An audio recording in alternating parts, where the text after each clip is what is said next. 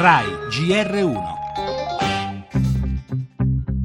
Il già controverso rapporto tra il movimento e i mezzi di informazione si arricchisce di un nuovo capitolo, il colloquio con il quotidiano La Stampa, con cui Paolo Berdini definisce Virginia Raggi impreparata e circondata da una vera e propria banda.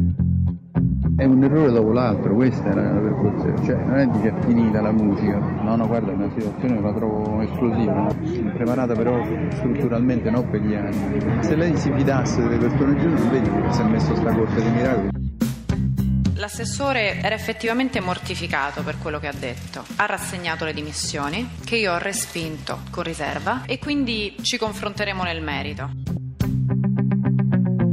Sono tranquillo, grazie, sono stanco, vorrei andare a dormire se non vi dispiace, oggi è stata una giornata molto lunga. Interrogatorio fino a tarda notte per Salvatore Romeo, ex capo della segreteria politica del sindaco, ma sono ore complicate per il Campidoglio non solo dal punto di vista giudiziario.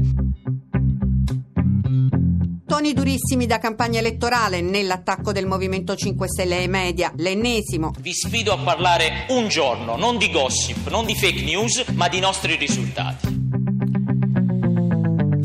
Virginia Raggi, impreparata e circondata da una banda. L'accusa durissima non proviene dai banchi dell'opposizione comunale, ma dal cuore della Giunta 5 Stelle, dall'assessore Berdini, che in questi mesi si è occupato, tentando di smontarlo, del progetto del nuovo stadio presentato dai proprietari della Roma. La riserva con cui la sindaca ha respinto le dimissioni dell'assessore lascia la porta aperta a nuovi traumatici cambiamenti nella compagine insediatasi sette mesi fa in Campidoglio, sette mesi scanditi da difficoltà politiche e indagini giudiziarie che riguardano la stessa Raggi e i suoi ex stretti collaboratori come Salvatore Romeo, indagato per abuso d'ufficio e interrogato per cinque ore nella notte. Fatti che certamente, come sostiene Di Maio, oscurano sui media l'attività della giunta romana. E nel nostro giornale anche le tensioni nel PD a pochi giorni dalla direzione del partito. D'Alema avverte no a scissioni, ma se si vota lo spread vola a 400. Dai renziani messaggi rassicuranti, lavoriamo per una soluzione unitaria. C'è la cronaca, maxi operazione antidroga, centinaia gli arresti in tutta Italia. L'Andrangheta ha condannato in primo grado a 13 anni l'ex assessore lombardo Zambetti. Nel 2010 avrebbe comprato voti.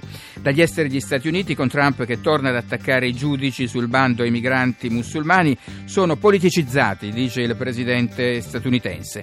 Sanremo, la seconda serata tra battute di Totti e lo show di Robbie Williams e lo sport, il calcio, ieri i recuperi della Serie A.